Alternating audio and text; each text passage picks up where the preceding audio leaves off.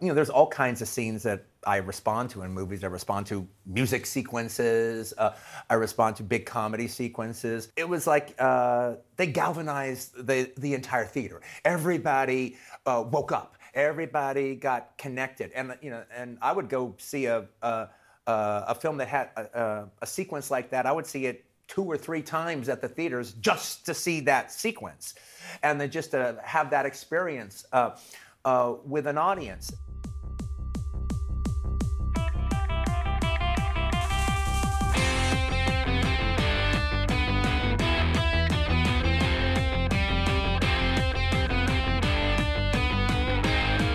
Welcome to Making Tarantino, the podcast. I'm your host, Phillip Duke. And on this podcast, we watch and discuss a list of movies that Quentin Tarantino recommends and see if they've influenced his work and to see what they're all about. And there will be spoilers. And with me and Rob here, there might be spoilers for any movie you could possibly think of in the history of movies. Yeah, we're going to spoil every movie known to man. exactly. Anything in conjunction with our minds. Yes. Uh, today I'm joined by Robert Papp from Circle of Jerks podcast and Cinemigos podcast. Hello. Hello. Thanks for having me on, Phil. Uh, love the show. I've been I've, I've since I found your podcast. I've been I've been a listener. I was really excited when you had uh, invited me to talk about this film.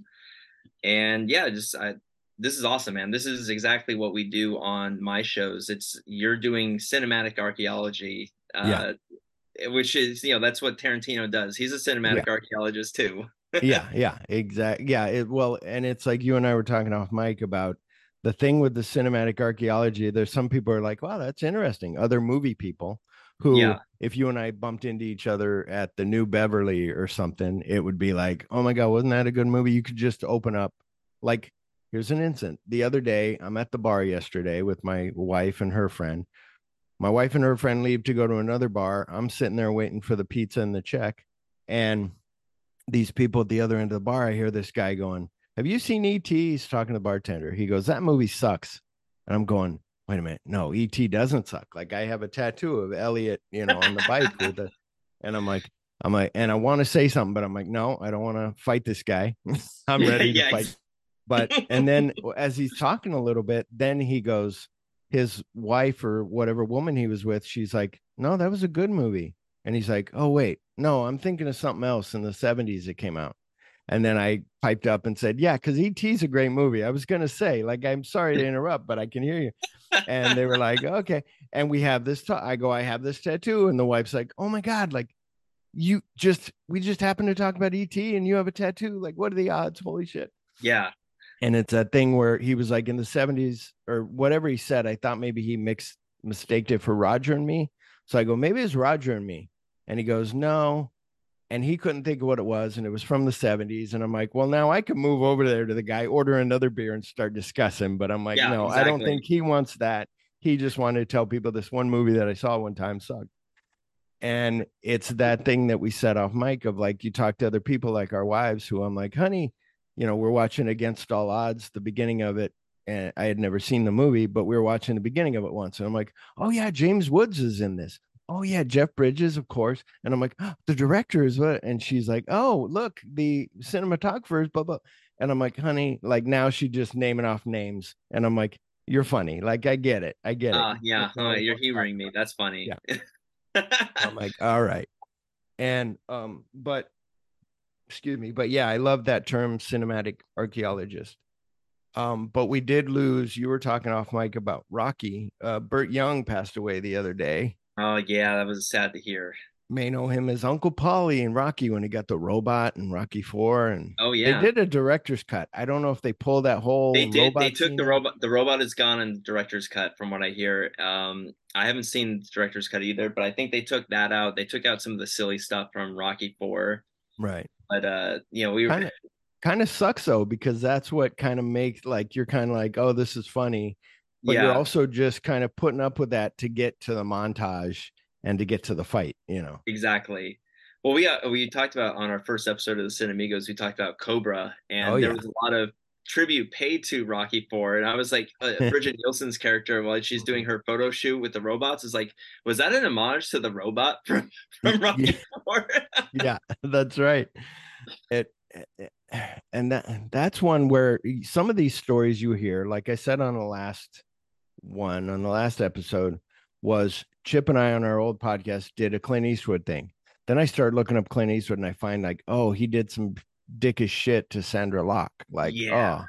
And so some of the stuff when you're doing the archaeology, you're finding like, oh shit, this guy's a dick. Or I remember talking to a friend of mine that I ran into. I was doing security at a hotel and she was the front desk lady.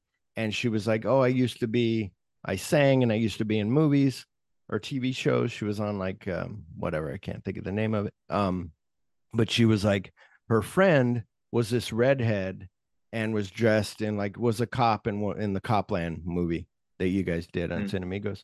And she's like, it was around that time, and they're walking through, and it might have been before or whatever, but they're walking through on the studio lot, and here comes Stallone walking by, and he says some kind of condescending comment or eh, look at your body, hey, you're kind of hot, and and it's like, really? Like, what the fuck? Oh God. and then this girl that I'm talking to, she was like, I was up for the role that Rosanna Arquette got in um in that uh Jean Claude Van Damme movie. Um shit. The one with Kieran Culkin. Oh, uh starts with an N, I think.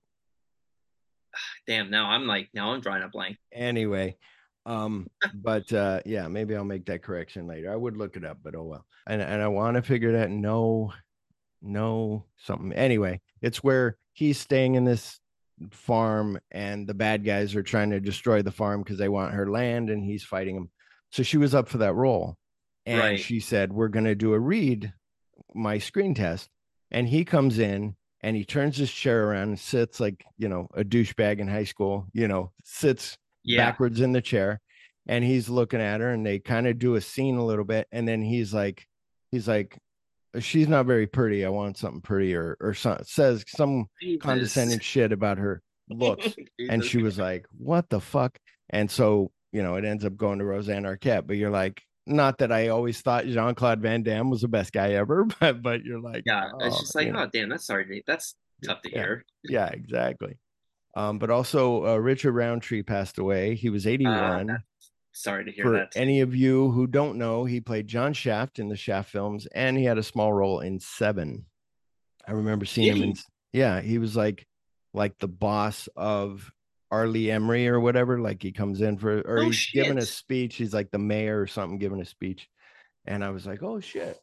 How did I miss that? Like I, because yeah. I love Seven. I, I guess I just that I blanked it, on that one and now when you question me now i question myself because now i'm like i remember seeing it it was like not a thing that i read it was me watching it going oh Shaft's in this like awesome i'm gonna believe then, you Bill. you know i know now you're gonna yeah if that if that's wrong i'll make a correction next week um there is a correction speaking of from last week when i said klaus kinski was like a crazy actor and i couldn't think of that other guy from the killing and it was timothy oh. carey oh yeah you know Timothy Carey in that yeah. scene when he's going to shoot the horse. Um, and you know to tie into Quentin Tarantino, you know he was going to have him be the Joe Cabot role, and oh, he was wow. kind of too crazy when he came in. He was like ah, and it was like like as bad as um as bad as Lawrence Tierney was to work with, this guy would have been worse. Wow. And so they were like, yeah. okay, well, thank you. Like he had weird, like almost like you hear that story of Marlon Brando being like for Superman being like, what if he had like luggage sitting there and he's like, what if I look like that? Like I'm an alien, right? I look like that. And they're going like a donut for a head or whatever. They- yeah. And they're going and they're thinking like, is he fucking with us or is he serious? Like it's Marlon Brando. So you have to like, well, maybe, but we're thinking of this, you know. And, like and I think whoppers. I think a lot of that is him just being like, and part of that was probably him being like, I don't have to be on screen. We'll just have luggage there talking. Like, I'm good. I don't have to have people with. There was a, a shot, a behind the scenes shot. Everybody talked about it, and it finally came out. And I think it was, um, it was, uh, John a blank again, the uh, continuary for uh for Godfather. Oh, uh, your Robert Duvall's character. Robert uh, Duvall he's holding like he's got a sign around his neck, and Marlon Brando can read it, and you're like, oh, oh but also you're like, you're like, just do that. Like I'm fine. Like let me read it. You know, if I get away with it, like I don't have to work. but Timothy Carey was really good. And I don't know enough about the real Klaus Kinski, but every time I see him in a movie, I've seen two films with him so far. And he was in, we did that one, uh, Shoot the Living and Pray for the Dead. He was in that. He was a bad guy. And Chip said it reminded him of the Joker. And he's so good. And there's a scene in here where it's just his face when he's at the door at the end. And you're just like, he's got the look. He's like I I was trying to put who would you put him with? Like, would you say Joaquin Phoenix? Would you say oh, more yeah. of a like? I was trying to think of who, because he's so he's. You don't know if that's him or if that's how he always is, just being kind of weird. And... You know, it's it's funny because, and we'll get into this a little bit later, but yeah, because I I've seen uh the other you know great Klaus Kinski film is, and he was in a whole ton of shit. Like I, yeah. I was doing some Aguirre, Wrath of the God, and yeah, he acted for forty years. He did like 150 yeah. some films or some crazy number like that. Uh, but like uh, the uh, the Werner Herzog remake of Nosferatu from '79, mm-hmm. he's great in that. Um, yeah, I want to see that. Yeah, that's on my list because yeah, yeah, it was Oh, yeah, I need to, and that's the thing. Like, I want to almost see if there's an autobiography and get that and be like, who is this guy? There is, so I would recommend there is a documentary that was done in, I think, after Kinski died that Werner Herzog did. It's like called My Best Friend because they had a very tumultuous relationship. Yeah, he wanted to kill him in Aguirre. Yeah, yeah, and there's a lot of that in uh, in Klaus Kinski's work. There, he is a he was a difficult person, both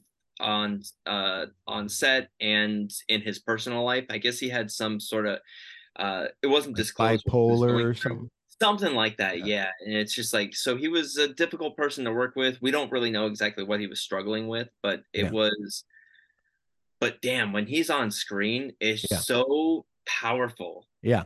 especially in this film that we're going to talk about today. Well, and it's it's interesting because um the thing of geniuses. I was talking to my cousin about this the other day, just about there's people who are really good who try to brag about it and try to like, I'm so good and this is why I'm good. And you're just like, just enough already.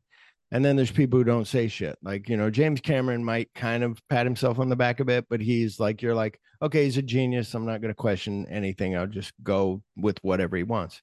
Same thing with Kubrick. Same thing with, um, you know, Ridley Scott, whoever. Like, you're like, okay. And you know, Ridley Scott might be a little bit like when I did Thelma and Louise, I was okay enough already. Like, let's yeah. just, but, but it's that thing of where I think with somebody like Klaus Kinski, you're just like, you're good and you know it. And, you know, so maybe that's why you're difficult, kind of like the Marlon Brando thing. Like when he was yeah. like, I was the top and, you know, I can do whatever and I'm great. And then being like, no, you need to be grounded a little bit. Like, come on. Um, like somebody like yeah i don't know like i was gonna say like a james dean but um i think that happened like we were talking cinematic archaeology james dean i heard met marlon brando who he had been like this is a guy i idolize i've seen him work and then he meets him and he's like oh it's not what i imagined you know and it was yeah like, oh, never meet your so heroes sad. folks exactly although i met kevin smith kevin smith was nice and who else did i meet i think that's all oh i met james belushi once he was nice we had film. He seems talk. like he'd be a nice guy. Yeah. Yeah, we talked about Thief and uh, Salvador. Yeah, you were um, saying that it's like, yeah, it's like that's a deep cut because everyone's going to talk to him about this other stuff. It's like, but yeah, yeah, he was in this great movie, Thief. Like, yeah. come on. Yeah, I was like, you you did that remake of Sahara, and he's like, oh wow, nobody brings up Sahara. I haven't then, seen the remake. I've seen the original with uh, I, Bogart. But... I saw the remake first, and oh, I was wow. like, oh, and then I saw the the new the original and I was like, they're both good, but I for some reason that remake was really good. I gotta watch um, that. I gotta watch that remake. But uh, yeah, I found it somewhere. We'll have to. I'll have to remind you. Um, but yeah, it was nice. Uh, subscribe to us wherever you get your podcast. After subscribing, leave us a review. Follow us on Facebook, Instagram, and Twitter. So it's good because I'm I'm using my Facebook page more I'm also sharing sharing our podcast, my podcast on like the video archives fan page and stuff like that. And that's getting traction. And it's like, yeah. okay, cool. Um and Twitter then, game is like killing it, dude. Like, cause that's how I found you. So mm-hmm. yeah, well, and that's where it was funny. speaking of uh, Chip, where I was like, Chip, why don't you help out? You run Twitter, I'll run Facebook. And Chip's like, no, I'm busy. I'm only off two days. I'm playing video games. I can't. I'm like, all right. So then I'm sitting there going, well, I need to post something different for Instagram than I do on Facebook. How do I, you know? And then now it's just almost second nature. What should I post? Oh, yeah, I'll do this. So it works. Um, but now are you ready for the? Uh, I don't have a theme song for this, but Tarantino talks. Here's what Tarantino said about uh, the Great Silence. In 2012, Quentin Tarantino, in an article for the New York Times, quote, Quentin Tarantino tackles Old Dixie by way of the Old West, by way of Italy. So he said that was the article's name. He said, quote, a movie like Andre De Toth's Day of the Outlaw, as famous as it is for being bleak and gritty, is practically a musical in comparison to Il Grande Silenzio, end quote. So first of all, I got to see Day of the Outlaw. Have you seen Day of the Outlaw? Nope. No, that's another that's another one that's chalked up to the list. Yeah, yeah, exactly. Um, that's the thing where I have to be careful when I'm like, that's on the list. It's like that's on the Quentin list that we're doing, but also like on my personal list is like this or that. Um, you ready to get on with the show? Let's do this thing. All right. So I don't have a trailer because they're Italian. I played a trailer at the end of last week. Um, but uh, the tagline, his voice was the silence of death. Maybe I should have screamed that. Um, the Great yeah. Silence, 1968 plot. A mute gunslinger fights in the defense of a group of outlaws and a vengeful young widow against a group of ruthless bounty hunters. Starring Jean Louis Trin. So, do you know how to say his name? Trin- uh, I, from what I've heard, so Jean Louis Trin- uh, Trinignan, Trinignan I think is the uh Trinignan. Okay. Pronounced. It's hard to pronounce. Yeah, yeah. As silent. And I was thinking like it would be good to go back and find this guy's movies where he's speaking and be like, oh, that's a voice to the guy. Like now I got the voice, you know. Yeah. Um, Klaus Kinski as Loco or Tigrero. Uh, Frank yeah. Wolff as Sheriff Burnett.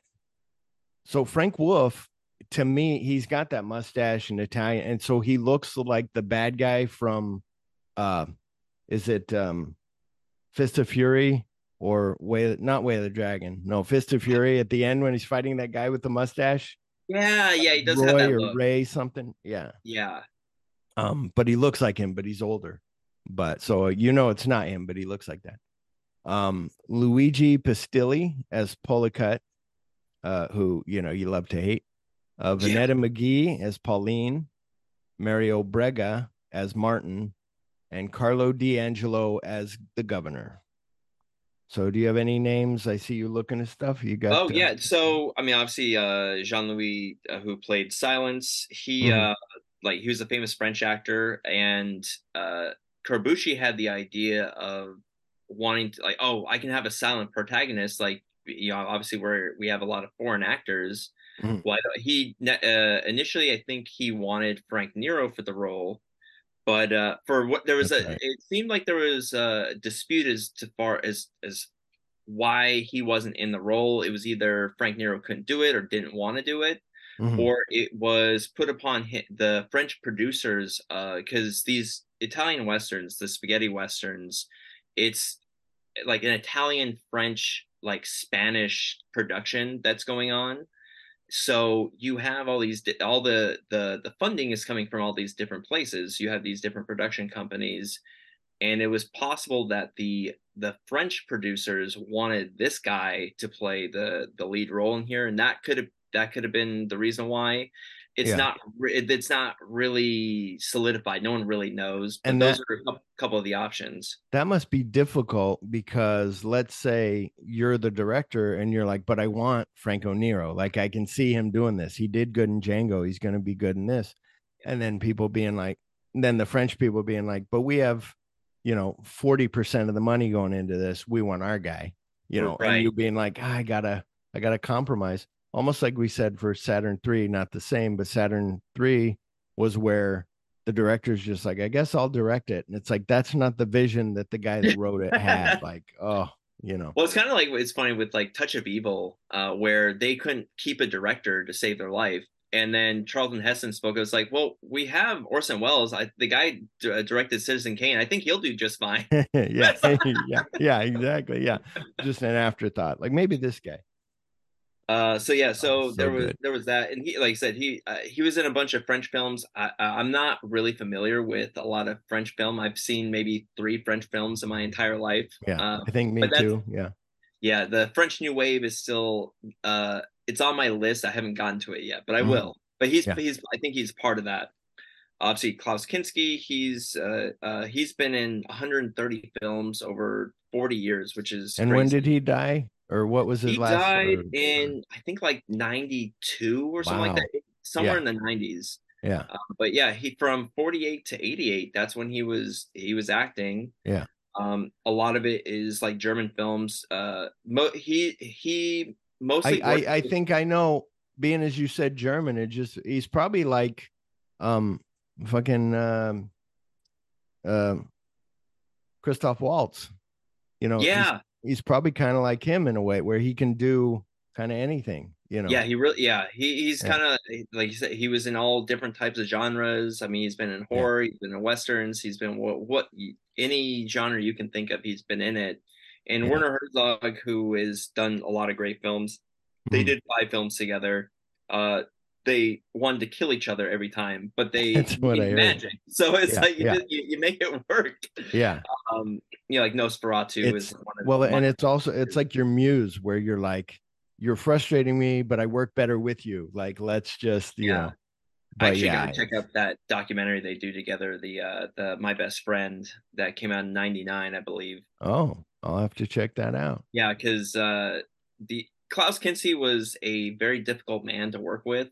Mm-hmm. And uh, actually, is uh, one of the things I found out about this film is it, it, now it was rumored. So I don't know if this is exactly true, but uh, apparently, when talking to Frank Wolff's character, who was a Jewish guy, mm. he was oh. saying like there was a lot of anti-Semitic remarks that he was saying to him. It's like, you know, I you're a Jew and I hate Jews. I'm a German. It's like I, yeah. I want to exterminate all the Jews because yeah. now, to his credit, Klaus Kinski says, I only said that to antagonize him because we're yeah. supposed to hate each other. Yeah. So he's kind of like a method actor without being part of like the the actor studio kind of yeah, thing. Yeah. And so it's just like, do you really have to go? yeah, yeah. Like you don't have it's well, it's like, you know, the story I told, like I said, I don't know how many of my episodes you listen to, but um well maybe it was on the old one, but anyway, it was um fuck, now I can't think of that guy. The the black guy from Alien, who oh uh Yaphet Kotto. Yaphet Kotto. Thank you. Sorry, such an easy name. I just didn't want to have a bunch of dead space while I rack my brain. Thank you. Um, like you said, kindred spirits. You and I. He'll be back on the show for sure. Um, Yaphet Yaphet Kotto felt bad because he played that with Ripley. He played that with Sigourney Weaver of like I'm going to hate her. I'm not going to go have lunch with them. I'm going to be the guy that does. And he goes, and later before the end of his life, around whatever, he was like, I wish I would have tre- treated that different and been more yeah. involved because then I could have been friends with everybody. Instead, I was like, I'm going to be the hard ass that wants out of here, you know, wants to get my money and leave.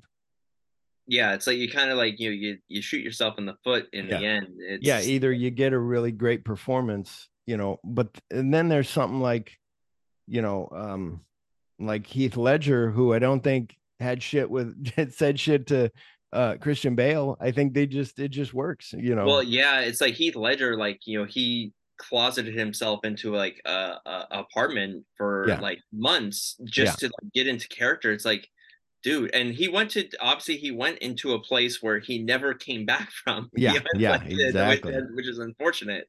Yeah. Um, like god damn like that i mean that's one of those brilliant performances that yeah that'll stand the test of time like yeah so um um, but yeah, yeah, especially because what I found out about Frank Wolff too is he um, he died not longer after uh, not too much longer after this film. He died in '72. Oh, wow. He was dealing with mental health issues just like Klaus Kinski was. He suffered from depression, which you know, sorry to bring the the, yeah. the tone down a little bit.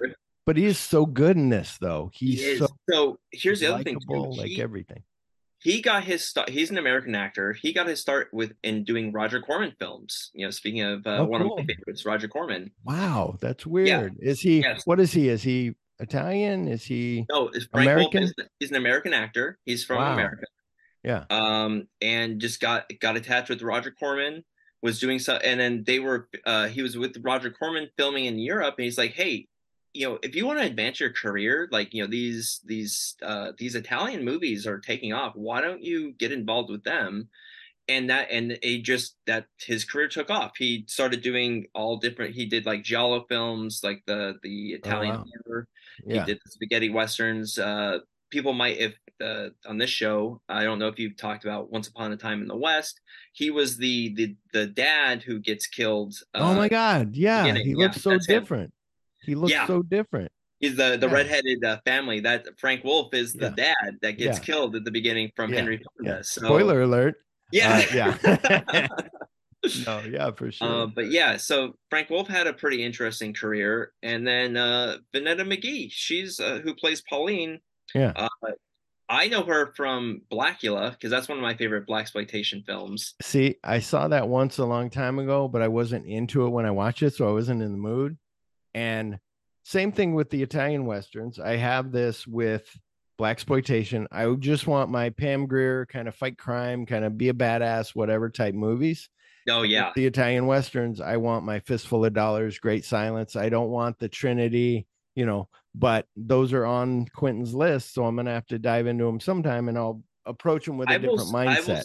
Yeah, I'll say this because I because I, I, do like the black exploitation films a lot. There's there's, there's two, two, things real quick. I hear Blacula is really good, it's and then great. for two, it had the badass guy we did on here.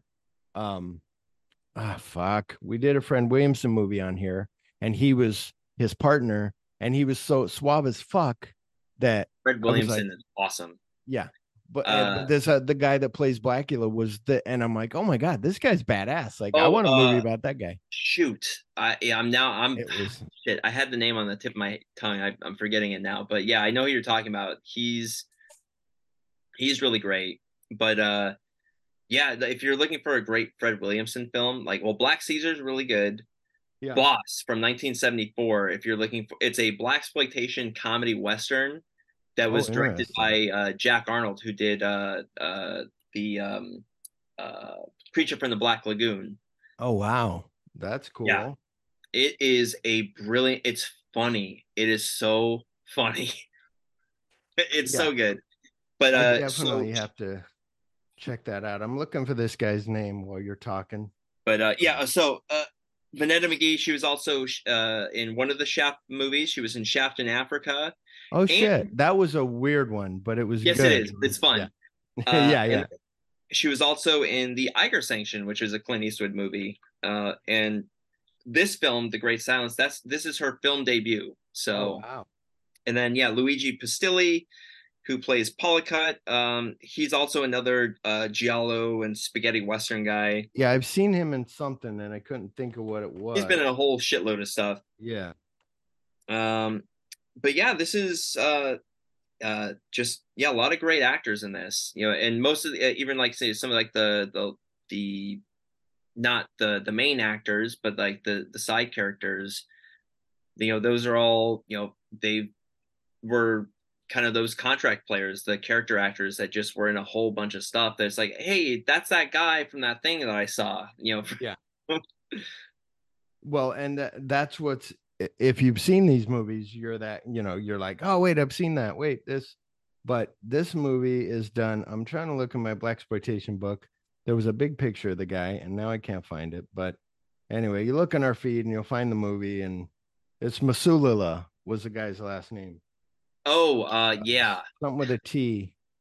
He's got like the coolest name in history. But anyway, this everybody get this uh, reference guide uh black exploitation josiah howard.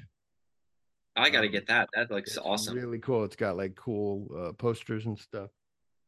But anyway so masulila is the guy's last name. He's the guy that plays anyway he's really cool. But okay go ahead. I'm sorry. Oh no that that, that, oh. that i just wanted to kind of run down our characters kind of like where where you might where we've seen, them, which is like which is good. See there's work i didn't have to do because you brought it to the table. So thank you very much do um, I know. Uh, written by Sergio Corbucci, he came up with the story and was helped on the screenplay by Vittorio Petrilli and Mario Amendola wrote on the screenplay. So Vittorino Petrelli, that's uh, what's the name, right? Paul. Oh, that's no, not Pauline. I thought I just saw that name. Maybe not. Forget it. or as Burt Reynolds calls him, the other Sergio. Yeah, yeah, yeah. Well, I think a lot of people do, but yes. Um, directed by Sergio Corbucci. And uh, in an interview with Noel Simsolo for Image et Son number 246, January 1971, Sergio Corbucci said, quote, Every time I make a Western, I say, this is the last. I get tired and nervous. I hate the horses and the desert. I go back to town wanting to make a film about a man who drives a car, uses a phone, and watches TV. But once I'm there, I start thinking how nothing is finer in the cinema than a horseman with the setting sun and a red sky. That makes me want to carry on. And I think up another Western with my actors. Yeah, it's uh, there was uh, another uh, documentary that I watched as well from like I think it was like some in the 60s like oh it was a, a westerns Italian style I think is what it was called uh-huh. and they were talking to Corbucci like uh, they were film well they were filming uh, the Great Silence is like oh what's your next film gonna be it's like uh, a western naturally you know it's yeah. yeah yeah exactly well and it's the thing where I've never seen Navajo Joe that's on our list it's the thing when Chip and I started this speaking of uh, off mic you talked about where you saw the great silence the first time was last year when they played snow westerns maybe it was this year yeah it was, uh. Yeah, it was, it was earlier this year. this year yeah.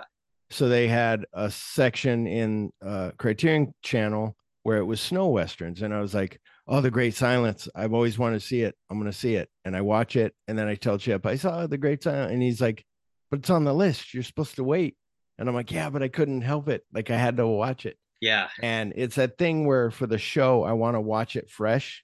So I don't want to be like a rewatch. And then maybe I'm kind of bored with like, oh, yeah. But uh, this time watching it again, I got more out of it. It seemed quicker this time. When I first watched it, I was like, I was like, this, you know, I didn't think this was a little long, but I remember like, oh, putting everything together. This time I was like, it just fucking flows. It's great. Yeah, it does. It's uh yeah, I think they had like Cheyenne Autumn in there too, and like mm. uh, there was a few other like really good ones. I was like, oh man, I've never seen this. This is great. Let's yeah. and I love westerns, so yeah. well, and that's where isn't Cheyenne Autumn? Isn't that the uh, the last John Ford movie? Uh, that is.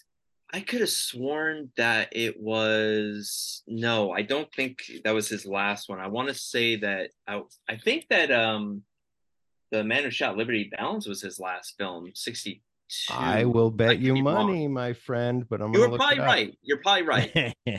now you uh, this one you don't have me questioning on because uh, I know, but uh, I'm I did write down when uh, Cheyenne Autumn came out. yeah, it was might... 67 or something, wasn't it? Oh, what? Oh, may, yeah, maybe uh, you're probably right then. Cheyenne Autumn, 1964. Okay, so it is Reeve 63. How the West Was Won, his segment 62 um man who shot liberty valance 62 so yeah yeah cheyenne autumn cheyenne autumn i knew just because that's one where i'm like that's a john ford movie i haven't seen like i need to see that it's good you're, you're gonna like um, it but and i hear i think he apologizes to the native americans or kind of something you something know, like in that, all of his movies it was always like oh they're bad and the white men are good you know? that's true uh, but that was uh, you know that was one of the inspirations for for this film. Oh, uh, oh, wow. Uh, Cheyenne Autumn, and there was a, a Robert Mitchum movie. It was uh, a, a Blood of the Moon, and oh, uh, and then there was all yeah. So Cheyenne Autumn, Blood of the Moon, which I haven't seen yet with Robert Mitchum, who's one of my yeah, like how you feel about Klaus Kinski, that's how I feel about Robert Mitchum. He's yeah. like that's one of my guys. He's he's uh, really good. Yeah. Yeah uh, Day of the Outlaw and Black Sabbath were the inspirations for Corbucci for this film. Interesting. Yeah. And then this film spawned other films. Uh, obviously, with Tarantino, we're talking about Tarantino. Yeah. We know the films that like were really inspired based off of this. Yeah. Uh, so, but it's but it, it, inspired other a lot of other films too. Uh, that because uh, there was talk of doing a, an American remake of this, mm-hmm. which thank God never uh, yeah. transpired because yeah. you can't you can't recapture the magic of this film yeah it i don't know what it is with people in remakes like sometimes you're like like the remakes usually are just okay and you forget about them like i would have forgotten about the remake of walking tall had it not come on Pluto every time I put on my Pluto, the Walking Tall with The Rock and uh, Jackass uh, guy. I do feel like that is a semi-solid movie, but it's, but it's yes, not as good as the Joe It's Don a solid Baker movie, but not as good as the original, and kind of gets away from the true story because now you're taking place now. Like this was a true story that you know, yeah, Joe Besser did back then. Um, you ready to get into some listener opinions? Let's do it. Man, I don't even have an opinion. Well, you gotta have an opinion. This might have been you. This might have been somebody else on Cinemigos. We won't oh, it spoil me. it. It was me. but Cinemigos on Twitter wrote of the spaghetti western subgenre, this stands very tall, maybe the best. End quote.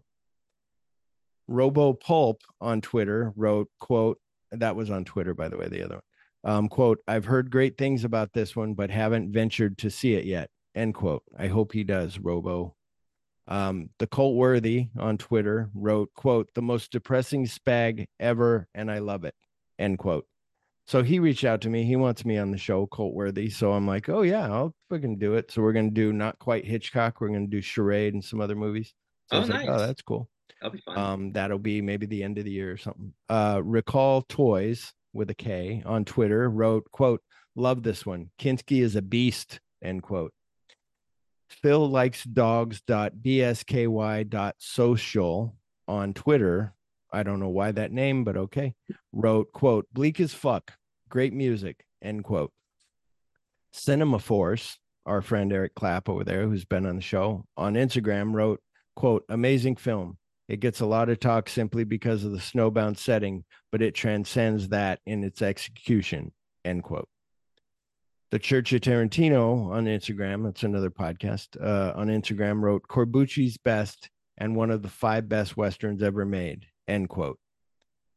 Spaghetti Western Database on Instagram wrote masterpiece. Rebastian on Instagram wrote one of the best, end quote.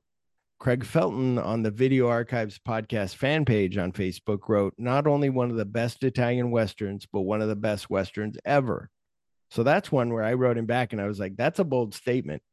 And he was like, he was like, yeah. And it's, you know, when you compare all these, I mean, it's great. And we'll talk about maybe five favorites or something, but oh, yeah, I'd like to do that. But like The Searchers is great and Unforgiven's great, you know, and, you know, uh, Outlaw Josie Wales. So you got to put it all in that. So that's why I was like, that's a bold statement, but it stands. Like I get it. Like you couldn't fight this guy in a park because you're like, no, you have good points. Like I get it. Yeah. It's that's the thing is like I'm always because some uh, I, I do have a list of like top 10 films that I, I love that mm-hmm. I and I'm pretty solid on.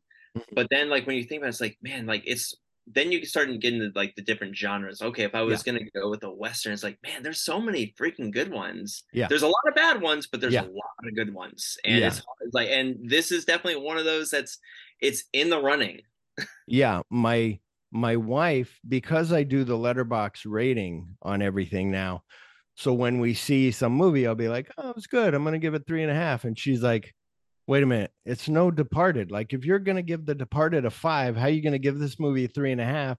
When and I go, well, they're different genres. They should have that broke down. They really, dude. When you said that, mm-hmm. I was like, yeah. thank God. I, I, I, I've been championing that as well because, yeah, a five star for like a, uh, like yeah, a you give film yeah, you give coffee a five and you give departed a five. They're two different kinds. They're not movies. the same thing. Yeah. It's yeah. The, it, it's yeah, yeah. It's um Dave Kolinick on the same page on Facebook, the Video Archives fan page. Uh, everybody check that out. It's a fun page. Everybody be like, I think Quentin probably likes this movie, and then people be like, I'm gonna go watch it. Um, quote: The Great Silence might be the best western ever made. There are more elegant, better written, better acted, more stylish, more entertaining, and of course, more important westerns, spaghetti and otherwise. But The Great Silence might be the best ever made. It's brutal, real, nasty, dreamy, and creates a perfect atmosphere. End quote. That's what, yeah, that's what yeah, I'm going to talk about. Well written. uh, Mark Ramsey, also on that same page on Facebook, wrote, quote, great flick with a thumbs up emoji. Vincent Price, not the Vincent Price because he's dead, but with a Y, Price. But he came uh, back from the grave. Come on. I know. He came, he was like, This movie's so good. I got to write something. Love this movie. Such a beautifully violent and tragic film. Nick Pratt also wrote, my number one favorite western of all time, next to The Wild Bunch. See, I forgot to mention The Wild Bunch. Oh, dude, that movie, that movie's Now, also here's another one where a remake was okay. They did Bad Girls, and that wasn't as good, but it followed all the same beats. Remember Drew Barrymore? I've never seen that. oh, it, I didn't know that there was that, that's a wild that's a wild bunch remake. Yeah, with girls. Get the fuck out of here. Yeah. um, uh, Nick Pratt. Uh, yeah, I wrote that one. I said that one. Dave Brock. Putting that on Dave my Brock, list. yeah. Dave, now everybody's like, "What the fuck? You like that movie?" Um, Dave Brock on the same Video Archives podcast fan page on Facebook wrote, "quote One of the cruelest fu to the audience finales ever." End quote. And then Philip Meller, Meller responded to Dave by writing, "quote God, yes, brutal," and then added, "Was gobsmacked when I first saw this flick. The alternate ending is interesting. Must admit, I would have played it safe and run with the alt if it was my bankrolling the film. Corbucci had some balls going with this ending. Fair play to him. Christopher Forsley, also on the Video Archives podcast fan page, wrote Corbucci, Morricone, and Kinski, all at the peak of their form, makes for a masterpiece. End quote. That's another one. Exclamation. I should have yelled that one too. Philip Meller on the Making Tarantino, this is on our page, Making Tarantino, the podcast page on Facebook, wrote, quote, It's a film you'll never forget. That's for sure. That ending, wow. How the fuck Corbucci managed to get it past his paymasters is beyond me. Check out the alternate ending on YouTube. End quote. Everybody go check that out. It's- and Caesar Man- Mansala on the Making of Tarantino podcast page on Facebook wrote, quote, a dark and terrific Corbucci classic. So thank you everyone. That might have beat our record. It's funny before and I'm and I try to interject with you and I talking and the co-host talking because uh, before the highest one we had was 11 comments. It was like, "Oh wow, 11. Let's beat 11." And then last time we had like 15 or 18 and now we have like more and it's like, "Oh, awesome." that well, that's a good thing because that means people are tuning in. They're Yeah. they're they're liking what you're doing. Yeah. That's great. Yeah, and and they're seeing them, and they you hear because that was my thing. I'm like, the Great Silent, it's not available to stream anywhere. They're gonna have to rent it. You can stream it by renting, but not free. Right. So I'm like, maybe I won't get many, and I got all these, and I'm like, oh man, thank you. So Yeah. I'm gonna play a commercial now, uh, pseudo sponsor because these guys were supporters of us before we even came out on January 20th. But uh, Spaghetti Western Database, let's hear from them. Since 2004, the Spaghetti Western database has been the premier online resource for fans of the celebrated European movie genre. SWDB boasts a large collection of interviews, lists, film and home video reviews, images, and is updated daily to provide the most detailed information available.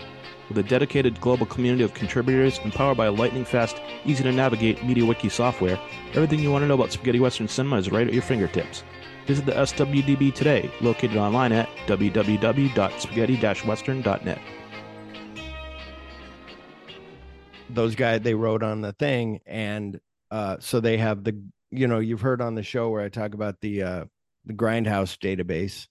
Yeah, So- I'm I'm using both those guys as a resource now because of what you guys have been doing. yeah so they both run the grindhouse database and then they also over there the other guy seb he lives in uh germany and he's running spaghetti western database and so they'll That's- have that's whatever amazing. blu-rays are coming out and american or italian or whatever so Yeah, I I because I I uh because we're actually gonna be doing a few more spaghetti westerns on the Cinemigos, and I'm sure we're gonna talk about some more on uh, Circle of Jerks as well. Yeah. And it's like, fuck, I got a new like resource that I Yeah. didn't know that I had. It's great, Yeah. and, yeah which I for sure. you guys, which is awesome. for sure yeah uh, yeah i've talked to other people who've been like oh i use them because of you um so alex cox you know he directed um you might have this research but alex cox cox who directed repo man and some others but Mhm. he in his introduction to the great silence on Moviedrome on august 26th it's my birthday 1990 i was 19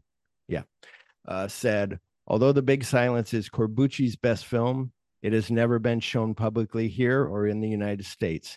It's easy to see why. The film, like most Italian westerns, is incredibly bleak and pessimistic, but worse, it has the most horrible ending of any film I've ever seen. The beginning of The Big Silence is a little ragged, but bear with it. Once you're aboard the stagecoach with Trenton Trentanian, now I fucked it up, and Klaus Kinski, who plays the politest murder out west, you're in fat you're in for an amazing ride. The music is by Ennio Morricone. It's a great and very unusual score. End quote. So that was him like presenting the movie. Yeah, the now we're ready film, to discuss it, but yes, go for it. Whatever. Yeah, no, the, like because this film was not received well. It did not do very well initially either because I think because of the bleak ending and didn't come out here, right? Because it didn't come out here until because he wouldn't. It was Richard Zanuck who wanted him to change it, right? Yeah, and, and Rich, he wouldn't do it. Yeah. Thank and thank God he didn't. I'm, I, I, yeah, he did film two two different endings, but he's yeah. like, no, it's, it's not we're not and apparently that was going to be for a couple of different i think like the japanese or yeah. asian markets and like i think the african markets but then yeah. never no one really knows that that end, ever ended up being a thing yeah i have the one here that we'll talk about after we're done discussing it but yeah it's interesting because um it it is that thing of like did he have that much power to be like no when somebody's like change the ending he's like we'll try it or it's like uh i mean that this is filmed but there's some where they're like okay we'll do an alternate ending and then they film it and then they fuck up the the film or they mess up the sound and they're like oh shit we're real sorry we didn't get it oh, right oh, and we already tore everything down and you know we can't do it and everybody's like oh okay i guess stick with that ending and you're like okay. That's pro- you know, honestly thinking about this now is like yeah that's probably what happened. Yeah yeah but like I said, they, they, filmed it. But yeah, part of it was they said they filmed it, but there was no sound, and then later they found sound to put with it. And, yeah. But yeah, this movie. So I didn't.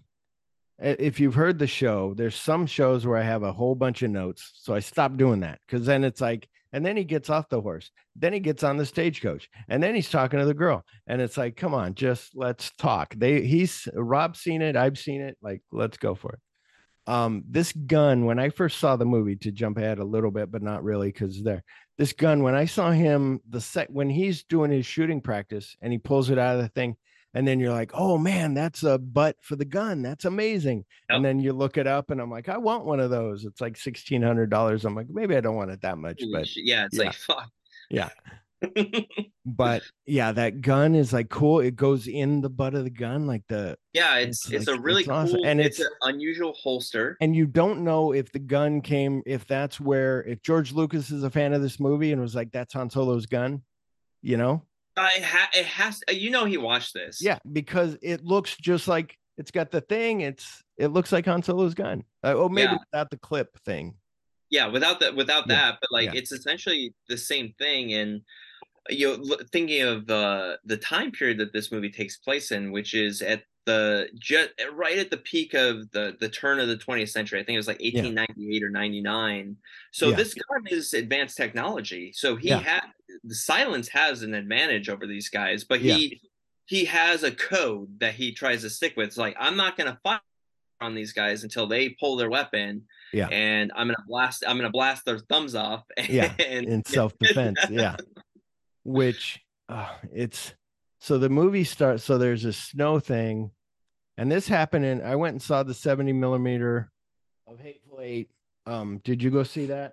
Uh, I unfortunately I did not see Hateful Eight in theaters, but um, I wish I would have back in the day.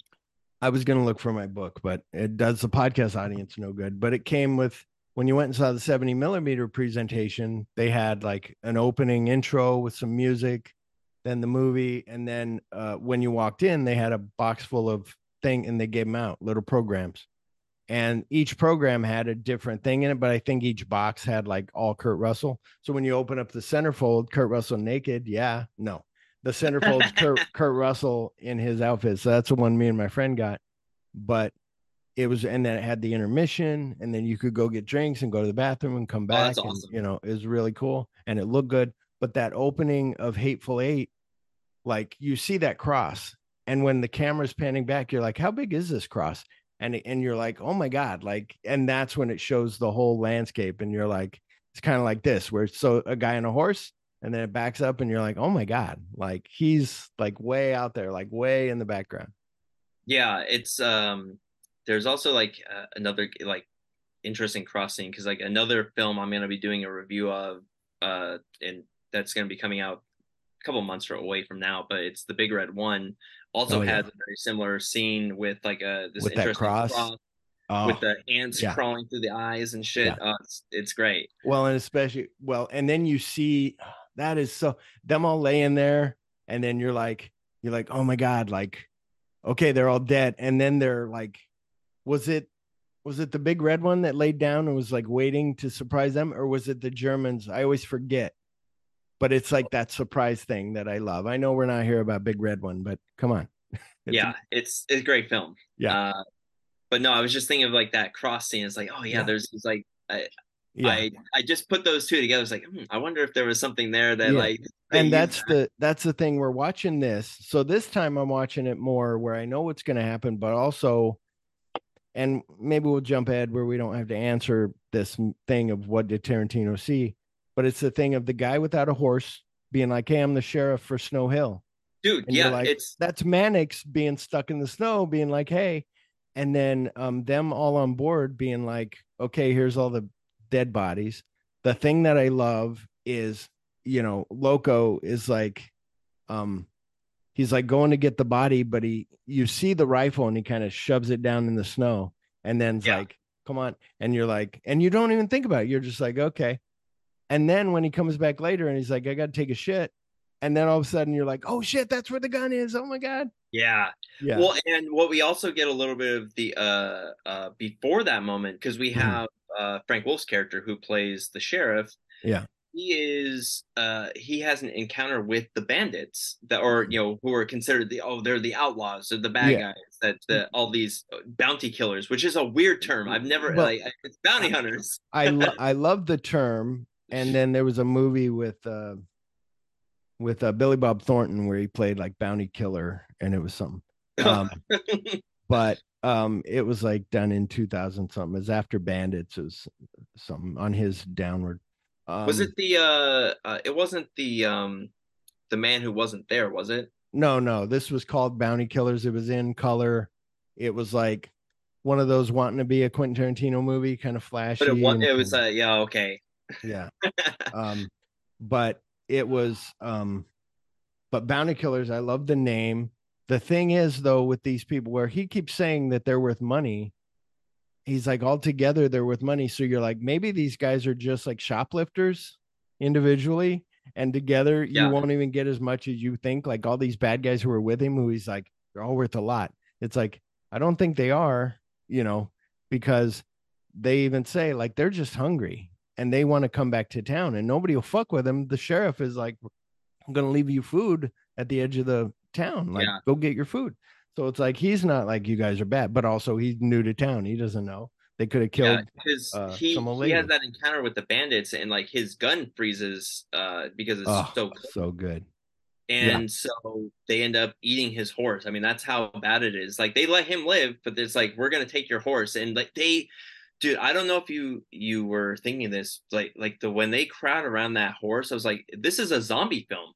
Like yeah. right here. This is this is it, straight out of a Romero film it's so frightening where um sorry i had to look up this movie because you were bothering me with it no um damn it now that one doesn't have billy bob in it but there's a movie called bounty killer with uh terminator 3 girl in it and uh and uh our favorite gary busey oh yeah oh, jesus um the the with that horse falling like you know, it's those horses are really walking in deep snow. Like yeah, they didn't that... even try to find a place where not much snow. These poor horses, that one horse that falls over before, you know, after the one that sinks, he falls. You see him breathing, and then it cuts to him like exhausted, like almost like he rode the horse to death, and now he's just walking to. Yeah, it's you know. so it because those film the the scenes like in the mountain and like kind of like the foresty areas those yeah. were on location i forgot like what I forgot like where in uh they filmed that exactly i forgot the area that they filmed it in yeah uh, but the rest of the the movie like when you're in town in um what's what's the town that they're uh a snow hill snow hill thank you yeah snow hill that's all a set and, and they would uh to kind of keep it uh, looking like it's a snow covered set. They used like 26,000 pounds of shaving cream to produce what looked like snow. you know, on a total side note, what I just learned, eh, there was a little snippet of like a little video of Dawson's Creek, how they didn't have money to do snow. So they had them like walking in fake snow, and then um, she steps another fur a little bit further, and it's just like a white blanket she's standing on. Oh and my it zooms into it, and it's like it's like wow, Dawson's Creek didn't give a fuck and had no money, and you're like, oh shit, yeah. but uh, but yeah, But no, yeah, it well, it's beautiful. Those mountains are beautiful. Um, sorry. Apparently you can see like if you're really looking. Uh, okay, I was wrong. Baytown Killers was the movie. oh, okay. um, with Billy Bob. And it was uh, when three redneck brothers agree to help a woman save her godson from an abusive stepfather, they become targets on the run. So then he sends them to go like a bounty hunter thing. But anyway, Okay, okay. But yeah, I'm sorry that I interrupted and took Oh, no, everybody no. on a tangent, but it would have bothered me. But It- okay. you would have woken up at four in the morning. It's like shit. I Yeah. got Yeah, exactly. yeah, been on some uh, some deep dive of something, gone on some rabbit hole. Like, yeah. yeah. But it, apparently, from I now I didn't see this, but uh, what I've been told about this film is like you look really far in the distance of like some of those opening shots with the mountains, you can Mhm. actually see people skiing. Oh wow. Yeah, I could see that. Yeah. And that would be, yeah, I'm trying to think it like it's not Switzerland, but it's whatever it and that's what's crazy that you can see that you see in these westerns. Like you watch you watch Fistful of Dollars and you're like, you're like, oh, is this Tombstone? Is this Tucson? Like, is this in the desert somewhere? Like, Spain. and then yeah, and then you're like, oh my God, it's Spain. And same thing with here, where you're like, like Hateful Eight is Utah, and this looks like Utah, like you know, and that's where it's supposed to take place. Same, but you're yeah. like, oh my God, like so great. Yeah. Um, but so so his horse falls. I feel bad because the horse can't move because his feet go all the way in the hole. And then, like Yeah. you said, them gathering around, and you're like, they must be hungry because they're eating meat, like eating the horse meat. And then when we meet Loco, we meet Loco, but that's after he kills he kills her husband. That's when we first meet him. Yeah, so because we have like we have several like the bandits like at the beginning because this is Oh, right. And Silence, Silence, uh, goes to that out- bar. Yeah. yeah well Silence takes out one of the guy the the the bounty killers that's going after the the- Charlie. the, yeah. bandits yeah. and shoots off his fucking thumbs which is great it's and then like they uh one of the other guys ends up shooting him in the head Yeah. you uh, Silence was just gonna let him live without you know you never fire a gun again Yeah. and three of the guys kind of break off it's like I'm I'm tired of like living in this uh, in the fucking wilderness with in the cold Yeah. I'm going home. And it's like uh, I'm gonna go home to my mom. I'm gonna go home to my wife. Turn myself in, go to jail, get a like three it- room, three meals in a cot. Yeah. Yeah. room and board. And these guys are there like waiting. Yeah. It's oh my god, it's so at the at the mom's house. And then the mom later, when she's talking to Silence, she's like, they they killed my boy. Like, you know, they tricked me and made me call, you know, go ahead and welcome him in, and then they kill him. And you're like, oh my God. Like, yeah, when you when you don't just think of the ending, like the ending is bleak and crazy, but everything leading up to that, them eating the horse, they're so hungry, they're eating a horse. They're not like we're down to our last bit. They're like, we're gonna eat your horse. You need to leave. We don't care that you're a sheriff. We need to eat some. We're hungry. And then the thing of these guys just killing the son of this woman, and you're like, holy shit. And all the bleakness all the way through, like her husband being killed, you know, like, you know, and then like it's it's so yeah, we have the son that gets killed uh by uh what I think the guy's name is Charlie, and then Loco is yeah. And there. then and then silence kills Charlie at the bar, right? Yeah, it's like and dude, that dude Charlie eats chicken in the grossest fucking way. Like I've Oh. never seen a person eat a chicken like that. I was gonna say, I think it it must be the Italian movies. For one, it's gross, but it made me hungry for chicken. I was like, I want to go to the store and get me a little, you yeah, know, roasted, chicken. Um, but it's gross where he's just like eating it and just like eating the whole thing, and then like he's, you know, just done, and you're just like, oh my god. And then later, I think even Klaus Kinski eating the soup, you're just like, okay, like you know, but but the chicken was the worst. Yeah. But- that- uh, so then um you know, silence bursts in, like you know, letting all the uh the cold in. It's like yeah. close that fucking door. Yes. Another hateful eight thing. Yeah, like close yeah. the door, close the fucking door. And he's like, I'll make you what was it? I'll make you cold or whatever he says. And then he closes it. When he turns around, Charlie says something to him like, you know, like I'm gonna kill you kind of thing. Yeah. And the guy that was like, uh, dude, just relax because yeah. he knew this guy was gonna fuck him up. Yeah, and, yeah. And he turns around. It's like I'm gonna. You he pulls out his gun, and it's like before he even gets out of the fucking holster, like the guy is just gunned down. It's like, yeah. oh, it's like yeah. okay, good. We got this guy. It's like, all right, I'm liking this movie. Like this guy's a jerk. He's dead. Good. Yeah. yeah. then Loco goes and uh, he is essentially takes uh, takes his wife hostage, uh, who is uh, Pauline. Yeah. Pauline hostage, and ends up like he's like, "Come on out. I won't hurt you, but I'll kill her if you don't come out."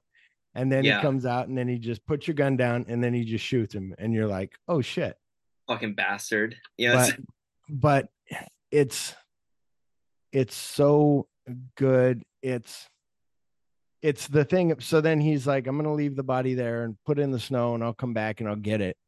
And then when they're like, when he's like, "Oh, well, she buried the husband," and like all of that stuff, all the little things, the sheriff being the coolest sheriff in any spaghetti western, um, where he's like, you know, the thing of him being like, well, I'm I've come to town because then they're on the stage together, and he's right. like, you can't haul bodies this way. You can only haul them haul them in steel or wood, and he's like, he's like, no, this is how I found him. I have to transport him. I'm gonna go get money, and he's like, okay. And then when that other guy's paying him, when uh, um, Paul, Paul Hollycutt. Hollycutt is paying him. Then he's like, he's like, what are you? Uh, he's like, wait, what? There's only three bodies out there. What are you paying him for four? And he's like, oh, well, there's another one. You know, the black guy that I killed. And then he goes and he does an investigation where he doesn't like this guy, and he's arrested. Yeah, he arrest. No, he doesn't arrest him there, or does he? I forget. He he does. He um he does. Uh, there, oh no, it was after him and Silence fought at the bar Right, that's right. Is where yeah. he arrests him, like for disturbing the peace, and there was all all sorts of stuff that was going on. Yeah. Uh, but the what I found interesting about this is what this film does, and why I think the ending is so impactful, mm-hmm. is because the the film leads you, it builds up hope. You yeah. have hope.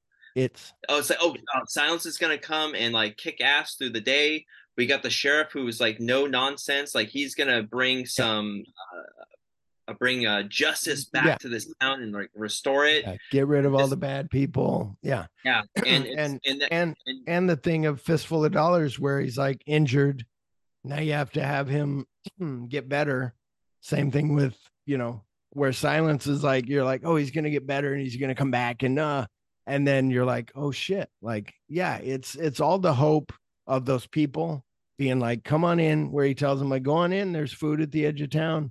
Okay. And they're kind of hesitant.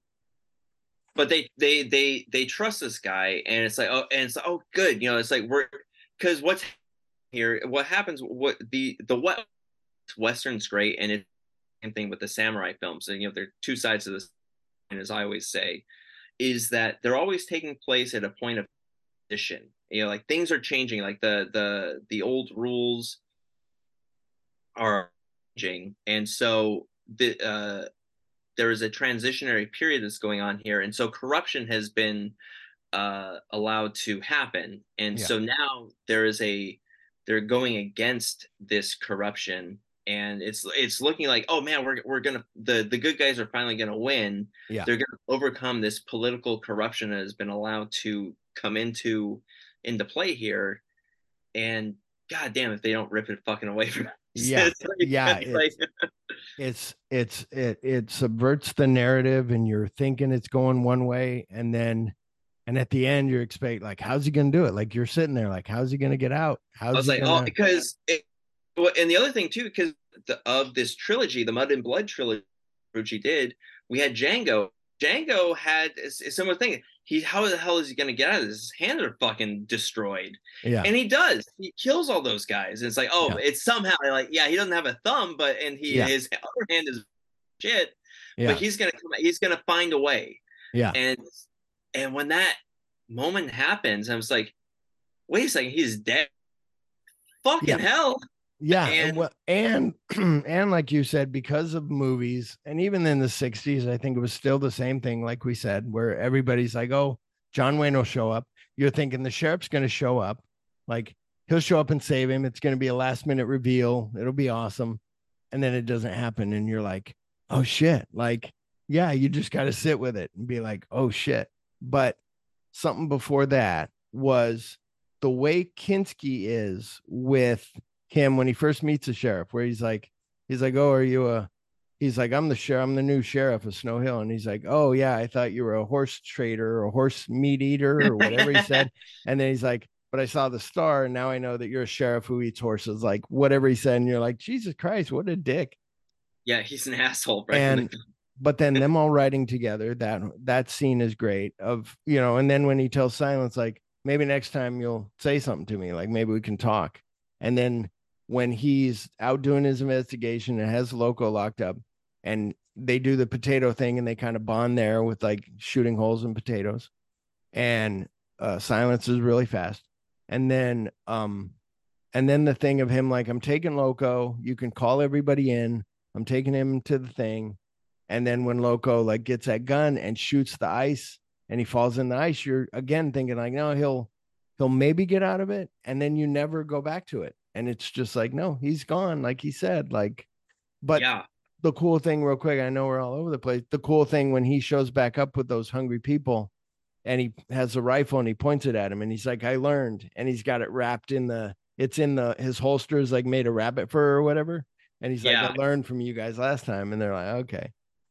Um but it's it's good where it's like you're kind of like, is this going to be a Rio Bravo where he's going to hold him there and the bad guys are going to come? No, he's, and they're going like, the big muscle comes in and like, hey, you need to let our friend go and we'll pay you money. He's like, no, I'm, I'm taking it like that's good, but you say that again and I'll put you in there too, and I'll get you for contempt of court.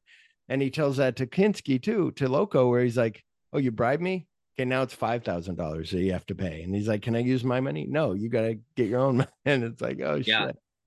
And that's what's cool is that he doesn't back down. The then Loco being like going to his people and I think lying to that guy, right? Of like, no, because maybe that guy is Charlie's brother, where he's like, well, lying to him where he's like, he killed your brother, but he didn't, like you said, the other guy shot him in the head. You know, he just shot his thumbs off. He didn't kill Charlie, you know. Yeah. And so then when that guy is the guy with the glass eye or whatever it is, which looks fucking badass, um, there's that whole thing of them. So him getting them, and now they're going back into town, and you're like, oh shit, those people are there. And he's like, together they're worth so much money. And then they capture them and they put them in the bar. And again, you're like, okay, they have them tied up because you know movies, they tied them up, they're gonna get loose. Which that again, we said this off mic about bringing the level up where before when i was like although i had rated this movie before before when you're like maybe i give it four stars, then you go, this supplanted all my expectations. This changed everything. Like it gets way up there. And the characters, like, you know, it's to spoil it, I gave it five stars, but yeah. Yeah, it's uh, yeah, spoiler but, alert, it's five star movie. but that that thing where to go back again, I'm sorry to keep going, but when he's eating the soup and he's like, Have you heard this guy's in town? Silence. And he's like, he's like, Yeah, I know. And he shoots men. He you know, wants him to draw. I'm just not going to draw. And he walks out there, like you said, and pulls his gun off. And then the sheriff arrests him and takes him away because he goes for his gun, right? He throws it out there on the thing. Yeah. And he goes for it. And the sheriff's like, no, you're under arrest. And it's also that thing, just on a side note about the West, is like, like I can imagine, like you'd be on edge the whole time being a sheriff, being a gunfighter. Like, you know, it's like I said on one of the shows about Jesse James, like you're going to be like, you know, always like, who's out for me? Somebody's out for me. They want to get this reward money, you know. Yeah, I mean that's um, uh like uh like the movie The Gunfighter with Gregory yeah. Peck. It's it's hmm, exactly yeah. like that where when the guy like kind of you know fucks him over and shoots him in the back, it's like no no, no uh, don't kill him because we're gonna say that he won in the duel it's like now he's going to have to deal with the i had to deal with it's like yeah. where everyone's going to be aiming for him and it's like and that's hell to pay you know it's yeah. and that's a worse fate than being just or hung or whatever. Yeah. So it is. I have to imagine it's something similar to um, this film. And what I what I did say about this when I was kind of just putting my notes together, and mm-hmm. I think what I like about this film is that it deals realistically with kind of like the West mm-hmm. and with corruption in a realistic way because yeah. there's a lot of times where the good guys don't win. And yeah. Uh, obviously, we like to see that in films. We want to see the good guy win. We want to see triumph over evil. Yeah. But in real life, that's just not what happens all the time. It yeah. does happen, but not all the time. And um, and I think Corbucci, especially with what his he was thinking on a lot of the political assassinations that were going on at that time period. Yeah. And it's like these he felt like these people were good people that didn't deserve to die, that they were making good change and um, however people may feel about those guys. He personally felt that they were making good change and they were taken out of the world uh, too early. Yeah. And so he brought that same uh, uh, uh, like he brought that energy to the great silence. Yeah. Yeah and it's it's a thing of you know corruption does exist. It's that thing that you never see that like i said you never see that in movies of at least the part of here's some money i'm going to give you money and you're going to let it go. Like other people just ignore it. Him saying like no that's illegal and you're going to you know but the biggest thing that I wanted to say before I forget it, because this happened the first time I watched it, happened the second time, when uh, Silence gets shot and she's bandaging him up, and she said, like, I'll do whatever, I'll do something before, I'll do it during, and I'll do it after, meaning I'll have sex with you. You can do whatever you want. Just kill this guy for me. Kill Loco because he killed my husband. And when she turns around, he's gone. That's cool. And then, but then when he gets shot, she's bandaging him up it's so so sensuous i don't know the word it's so like loving it's like the best sex scene yeah. because you're when i first saw it in this time too you're like they get their faces really close together and you're like are they gonna kiss? And then they don't kiss and then she keeps yeah. bandaging them up and then they get close again and you're like ah, and then you're like no. And it's so sensual and so just sweet that it's you know where you buy it where you're like you know it's you know, it's not like Desperado where all of a sudden they're just in bed. It's like, you know, kind of leads yeah, up. and more.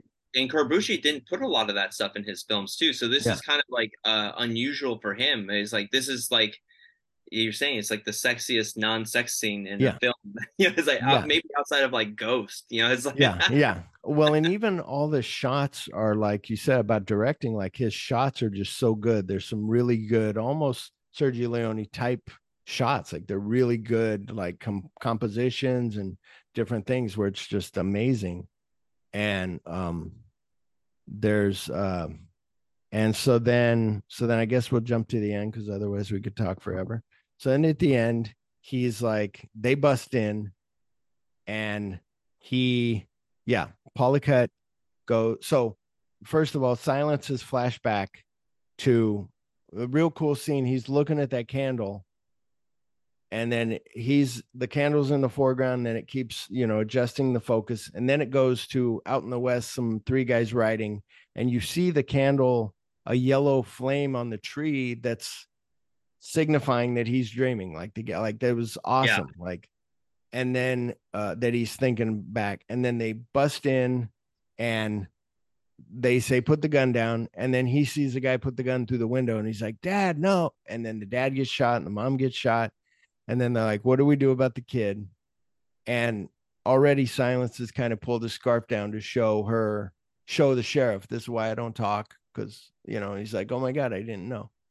And so then he's like, I'll take care of him. So Pollicut, a younger Pollicut, pulls a knife out and he's going to cut his throat to cut his vocal cords. Dude. And then all of a sudden you're like, again, you're like, this is a kid. Like, holy shit. Like they don't show it, but you're like, oh my God. Yeah. And so then now that he's older and he sees Pollicut on her, does he kill him first or he gets shot first and then kills him? So I think um could, so we get a little so we get a couple of uh, different flashbacks too because we have yeah we we have that scene with like the uh, oh right yeah and then that's uh, right which which is also kind of weird because he had blonde hair as a kid. Now he's a dark haired guy, but that's yeah. that, who cares about that? That's not yeah, important. Yeah, yeah, yeah. Uh, but then there's the um, like when I think it's like when he's being uh, uh healed up, he also uh um I, I think Pollicut and his henchmen they break into the house yeah after he's getting healed up and um, yeah that's that's what I was talking about. Yeah, the where so they bust in but then I remembered now. So what it was was he has when Pollicut pulls his gloves off and shows that he's got no thumbs, he's like, You took my thumbs. And then you're like, Oh shit, like he's um like he's got him. And then it goes to the flashback of when he was maybe in his 20s and he shot Pollicut's thumbs off at that place and yeah. killed those guys. So he shows him that he has no thumbs and he's trying to mess with her. That guy's yeah. holding him. Yeah. And then he but I forget if he's been shot when he's being held. I don't think yet. I think he's just fighting with that big guy. Then he yeah. elbows the guy and gets loose, and and then he, he kills Polly hand down in the fire. Yeah, that's right. Yeah, the big guy does that. Yeah, and burns his hand. So you're like, oh shit. And so now, and, and again, you're like, he shot him in the hand. Like that's his gunfighting hand. Like, oh my god. And he does that, and then he, like I said, I forget exactly how he kills Pollicut. I think he shot him. So, because he he uh he turns the the he uh, gets out of his grass, throws yeah. that guy into his face in the fire. Yeah, that's right. And then grabs his that guy's gun and shoots Pollicut in the back. Yeah. And so, and then they those two end up hiding in like one of the yeah barns or something. Or, yeah, in town. And so but now that's like the the whole gang has captured the outlaws and like they have uh, one of the um, uh, uh, the women uh, i guess the uh, one of the prostitutes that was actually kind of coming on to the sheriff she's like trying to defend uh, pauline and like it's like i got i got your back girl like you know and she's yeah. like yeah. she goes up against loco and pulls a gun on him and like she he she gets shot she dies. Yeah. And it's like oh shit and like they're just hiding there and Pauline's like, I'm gonna go out. I'll take care of this, and like, I'll see if I can handle it. She gets captured, and it's like, oh shit, here we go. Yeah. And Silence, and, like, and, he has to come out. Like, yeah, because they they tell her like he Loco tells her, I'm gonna kill everybody in here if he doesn't show up. And then she goes to tell him, and she's like, but the thing is, like, I think he's gonna kill everybody anyway. Like, just don't go. Let's just run off together. Yeah and being the good guy that he is is like no i gotta save these people. And it's like you know he doesn't say that but his actions show like no i'm gonna go and you're like but you're fucked up. Like you can't. Yeah it's like give you give yourself because, from uh, the man with no name give yourself a little bit of time to recover you know? yeah yeah exactly. Yeah yeah. Yojimbo or him yeah give yourself i bought those books by the way the book of that yojimbo came from like the uh yeah. Hammett um, I read it is fun because they're fighting the mob against each other, both mobs. Um, but um, it's interesting where so then he shows up and you're like, okay, they're all tied up. How's he going to do this? Again, like I said, it's a great where you're like, oh, what's going to happen? And Loco, I'm trying to think now. So Loco shoots him in the other hand, right? First. Yep. And then he's going for the gun with his burnt hand or with his shot hand. Yeah, with his burnt hand, and like that's when the other guy that's coming out of the window shoots him, and then Loco starts to shoot him, and it's like, yeah. oh shit, like he's shit, he's he's gonna die. Yeah, yeah, and then he gets shot, and he falls over, and then she's going to run to his aid, and she goes to grab the gun, and she gets shot. Yeah, and you're like, you're like, holy shit, like this didn't turn out like I expected. Wait a minute. And and Loco lives through the whole thing, right? Like they now yeah, run. Oh, and yeah, then they, yeah, then they, they go back in. Hard.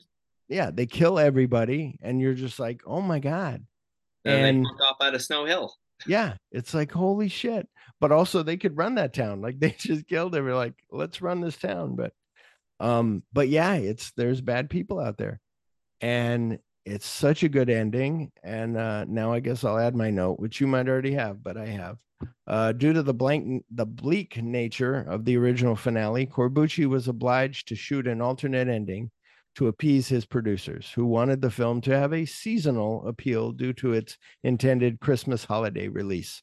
Production histories of The Great Silence previously suggested that this happy ending was shot specifically for the North African and Asian markets, although there is no evidence to suggest that this ending was seen in either region. Some of the footage shot for this ending did, however, appear in the film's trailers because it was believed that no audio elements for this ending had survived. Early DVD releases of the film, such as the American release from Fantoma Films, feature it without sound. Later releases, such as the Film Movement Blu ray, that's the, I watched Film Movement, I rented it. If you rent it on Apple, um, be careful because I rented on Apple with the blue and white cover and it was uh, dubbed and there was no way to watch it in Italian. And then there was another version on there that was like a black and white, like a like a weird thing, but I didn't yeah. rent that one. But anyway, um, the film movement Blu-ray include the ending with synchronized Italian audio. In this ending, Loco draws his gun without waiting to be prompted by silence. Suddenly, Burnett, having survived falling into the frozen lake, rides into town on horseback and shoots Loco in the head, allowing silence to kill the remaining bounty killers. Burnett frees the outlaws as Pauline takes the bandages on Silence's burnt right hand off, revealing a gauntlet that he used for protection before applying bandages to his wounded left hand. As Burnett takes the thieves to the local jail to await their amnesty, he asks Silence to become his deputy, which he accepts with a smile. So oh, it's like, oh, like Thank you God just they didn't do that. Yeah, you just everything like if you're Corbucci, you're like everything I built up to, like showing that the world is bad and showing my political view on something. Now all of a sudden you've just destroyed that whole thing. Yeah, it's uh, yeah, I, am so glad that that I, I'm hoping that Corbucci is like, oh shit, we fucked up the audio or the sound, and yeah, I'm. It's yeah. like I know there's like there's like pictures and like there's a few things where like they do show it, but like yeah, I'm glad that they didn't do that. There was also another ending that they suppo- supposedly did, or like the way they were gonna edit it a certain way where it mm. made it more um ambiguous, oh, yeah. where like that uh you you're not really sure as to the uh, what happened to uh, Silence or Pauline, and uh, Loco has a change of heart, and he ends up not. You know, they cut away. It's like let's get out of here. You see them walk out of town, and you don't know what happens to the outlaws. You don't know what happens to Silence or Pauline or anybody. Yeah. And it's like, well, that's also disappointing because that doesn't lead up to like what we've been uh, built up to. It's yeah. It's, both suck, and thank God that they're yeah. not. Well, and it's it's the thing of oh, what was I going to say? It's the thing of yeah. It's thank God that that didn't happen. It's um, it's those endings that you see now in some movies where you're like, this was added on, like this feel like I can feel that it's not you know as intended or whatever. Yeah. You know, I can't think of any, but um, I have a review. Oh no, I have a, another added thing Robert Richardson, the cinematographer for The Hateful Eight, noted that he and Tarantino studied the great silences photography to get an understanding of the intimacy Tarantino wanted to achieve in the film.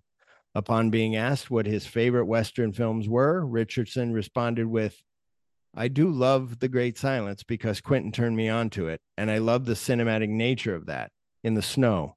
But I'm going with Peckinpah's The Wild Bunch if I've got to pick one. So oh, yeah, um, which we'll get to ours in a minute. I know I told you that, but uh, here's the review that I was talking about on March 28, 2018, in an article called uh, "Review the Great Silence: A 1968 Spaghetti Western Unchained" in the New York Times. A.O. Scott felt that the film's quote brazen mixing of in- incompatible elements that defies categorization, imitation, or even sober critical assessment it's anarchic and rigorous, sophisticated and goofy, heartfelt and cynical, and expressed that despite its influence, this plate of pasta, bitter and pungent, nourishing and perhaps a bit nauseating, should be savored on its own, which is kind of a good, like, backhanded yeah. compliment type thing. But yeah. he's like, he's like, it was good. It was that thing of he probably is a John Wayne fan and wanted the hero to win. And he's like, I get what they're going with. Like, at least some people would just shit on the movie and be like, no, this isn't what we wanted, you know, fuck that, you know. And you're like, no, this is they went somewhere. And this is also coming at a time too, like in uh well, I mean, this isn't a Hollywood production, but yeah. there was this was a Times transition in that in that time period where we get the uh the counterculture films of the 70s and this yeah. is one of this is coming around the time when film was changing and yeah. having a dark film like this is I mean it's Easy Rider came out the very next year and yeah. also has a really bleak ending. It's, yeah, yeah, Bonnie and Clyde, you know, Bonnie shooting a guy yeah. on a running board in the face. Yeah. Yeah, exactly. But uh, we kind of talked about things uh, unless you have something else uh, in this movie did you see anything that you think tarantino might have liked or used in a film? Oh yeah i mean like the whole the the sheriff the thing. coach, the sheriff the, the the they're all interacting with each other the bad guy the the good guys and they're all interacting with each other in this very tight knit space. Yeah. And you i think the dialogue too is kind of interesting like because there there's stuff that's being said that's it's uh, it's they're not just saying what they're saying it there's something behind that as well um yeah. the uh obviously like the snow and like the um how uh how it affected how they had to move and like shoot their guns uh yeah. that that obviously was a problem which that we see in the hateful eight the snow is such a uh it's this impending group that's yeah. coming on everybody um i mean there's stuff in django too like there's a snow uh, portion of django unchained where you know and they're they're bounty hunters. So there's there's that aspect as yeah. well. Uh so yeah and, and, this obviously is a he loves corbucci films. And yeah. so you definitely see a lot of um the mud and blood trilogy in his the westerns that he's done the two that he's done. Yeah. And there's there's a movie called cutthroats nine that is on his list that's on our show we haven't watched it. I haven't watched it yet, but I hear that that's more like nine people in a cabin, like stuck. Like that's where he kind of got that idea. But yeah, it's interesting to me where you and I've seen a lot of films. And if you and I sat down and said, let's make a movie, like I don't think we could figure out how to bring some of this into some of this into this and make it its own thing. Like, you know, yeah, that's where be, a genius comes in too. Yeah, like where he, yeah, can, he can pull this piece from this like uh, like vanishing point yeah. and bring like this other horror element into it. it's like oh here's death proof. You know, it's like yeah. yeah. how did you come up with that? Yeah yeah. It's the same thing like we said with other people who aren't geniuses would go well let's just remake great silence. So let's not try to make our own. Let's just remake that. And you're like no. Um i rate this movie five out of five stars. Uh what do you give it? Uh same. Five out of five. It's this is one of the best spaghetti westerns out there. And we kind of answered this, but then again, I forget if we're recording. Would you buy this movie, rent it, or find it for free? Well, I bought it, so I guess I'll yeah. buy it. yeah, that was my. I was sitting there going, ah, thirty bucks for that Blu-ray. I don't know. And then you watch it, and I'm like, no, I definitely need to own this. Like, it's great, and with all the added stuff that it would have on the Blu-ray, like, would be great. Um, you want to hear uh, first of all, do we want to go through some of our favorite westerns? Like I like like Wild Bunch, The Searchers. Um, yeah, uh, my, uh, Cowboys well, my favorite, is good. Yeah, my my favorite western of all time is The Man Who Shot Liberty Valance. That um, is a um, great movie. It that was what got me into John Wayne. For a long time, I thought John Wayne was like our father's version of Arnold Schwarzenegger. And yeah. I was like, oh, I can't really act. Like, fuck this guy. And then my buddy's like, no, you need to watch The Man Who Shot Liberty Valance. And this one I was managing a video store and I was like, all right. And I rented it and I brought it home, watched it. And at the end, I'm in tears. And I'm like, oh my God, like he does some great acting in that. Jimmy Stewart, like I love him picking up the steak and slamming it on the plate and being like, here's yeah. your fucking like Lee Marvin's angry. Lee Marvin's in.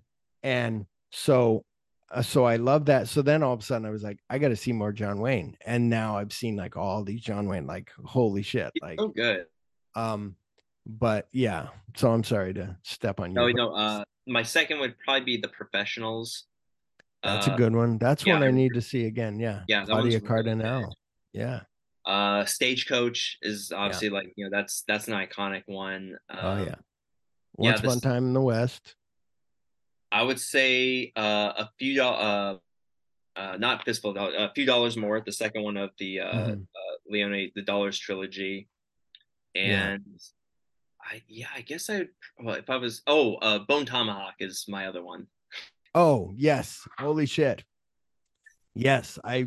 It's funny that I put those in the in that director's realm, but yeah, that's a western. Like holy shit, and realism.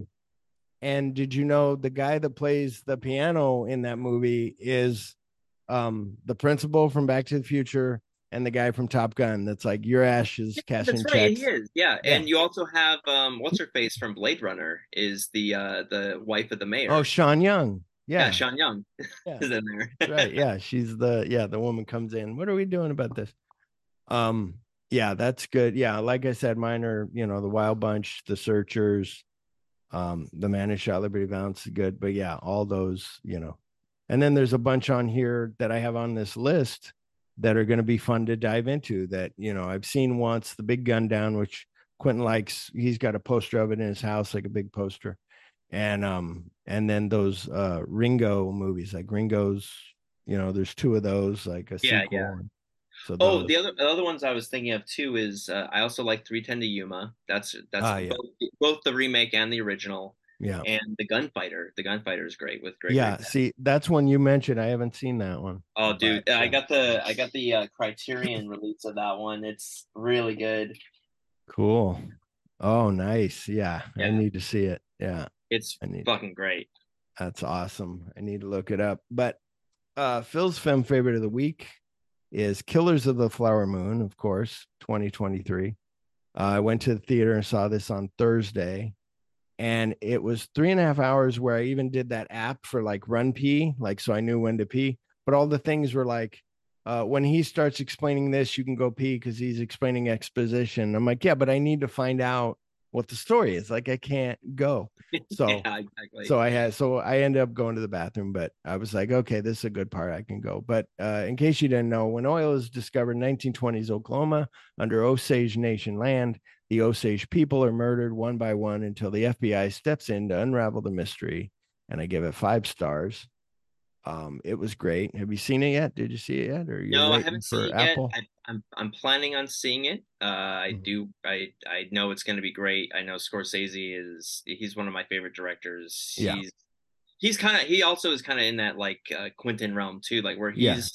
The guy is uh, his world cinema project is fucking great. Like what yeah. he does, kind of restoring films, and that's I've discovered films based off of that. Like what he's done to uh, talk about films as well the um uh but yeah i'm gonna see that. Uh, yeah. i've actually been watching like old stuff. I you know i've been doing movie re- working on movie reviews and stuff like that and watching stuff with my wife introducing her to stuff so. Yeah. Yeah there was a set there was a time i still may do it but it's on the back burner way in the back burner. But i talked to my friend and i'm like i'm like we do making Scors- making tarantino should we do shaping scorsese? Dude that would have it be like like there's 60 films that he gave out like here's the movies that you should see. And i'm like oh my god should we do that? Like that would be cool. Hell but, yeah that would be uh, fun. trying to figure that one out. But come back next week on november 3rd when i'm joined by sam Panicko of bns about movies and drive-in asylum for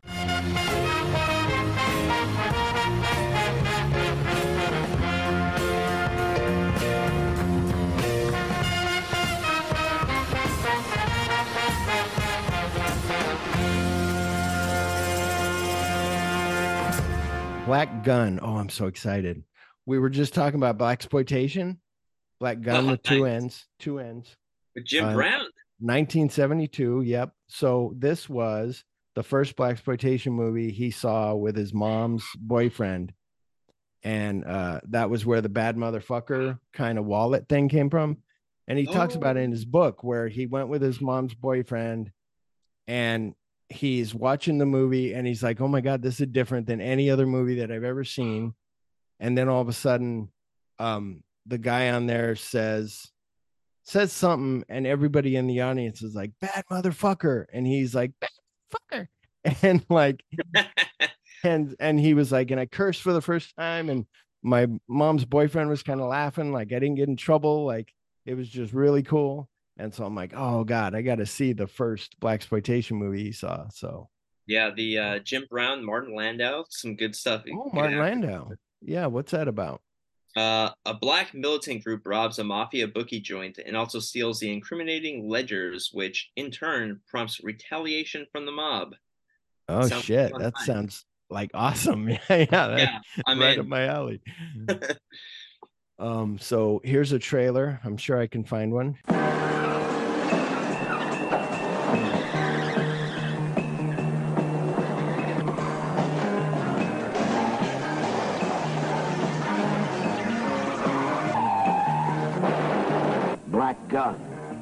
He's gunning for the man and his trigger-happy hoods, and they can't shake him loose. Show those guys some muscle, they'll fall apart like rotten fruit. What do you want, mister? You, gun. The man wants the word from you. Then he's out of luck. You out of luck, Black Boy. Black Gunn plays it cool. But when the man murders his brother, brother, that's it.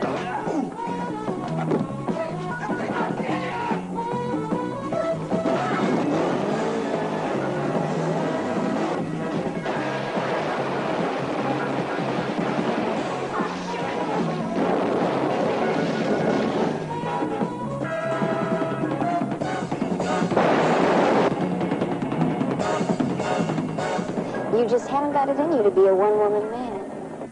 For a white girl, you're not bad. For a black man, you're not bad either. If you don't answer some questions, you're gonna make the long fall.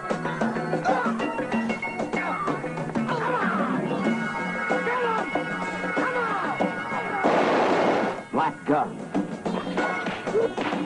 He can be hit. He can be hurt. But he keeps swinging. Distracting And coming on strong. Prepare! What do you want? I want you, brother. If it's money you want, you got it. Wrong commodity, Capelli. I want you.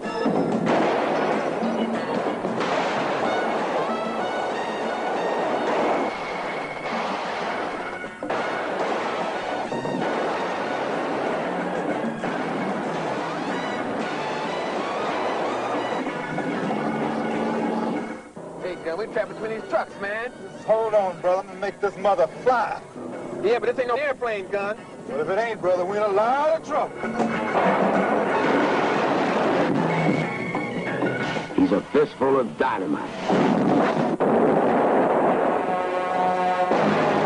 Black Gunn.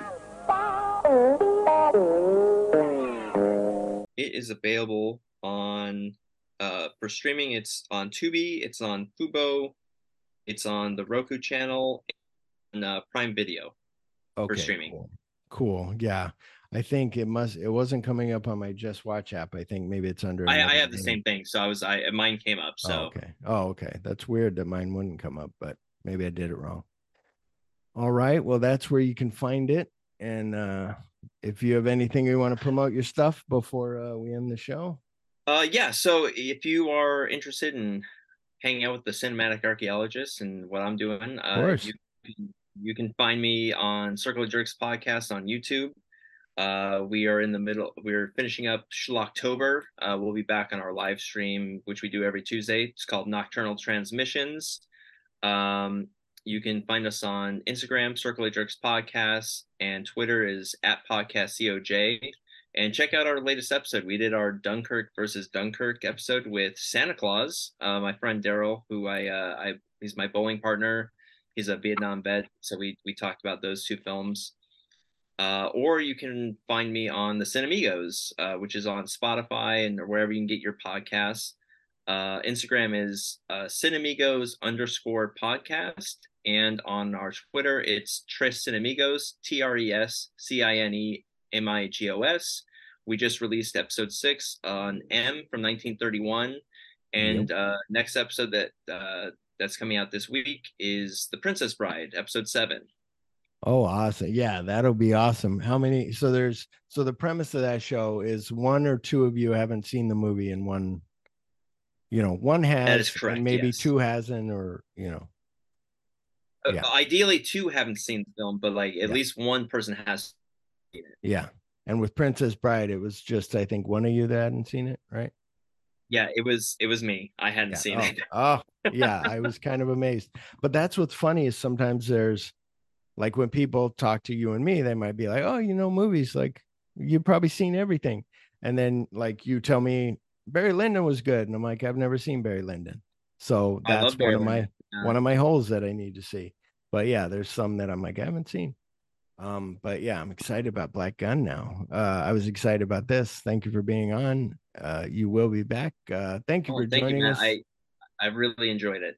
Yes, well, uh, I enjoyed it too. I'm sorry. Tell your wife I'm sorry it took so long. I hope this wasn't a real long episode, but it might have been. Thank you for joining us. We hope you had fun and maybe learned something about a movie that may have had a part in making Tarantino. Goodbye. You Goodbye.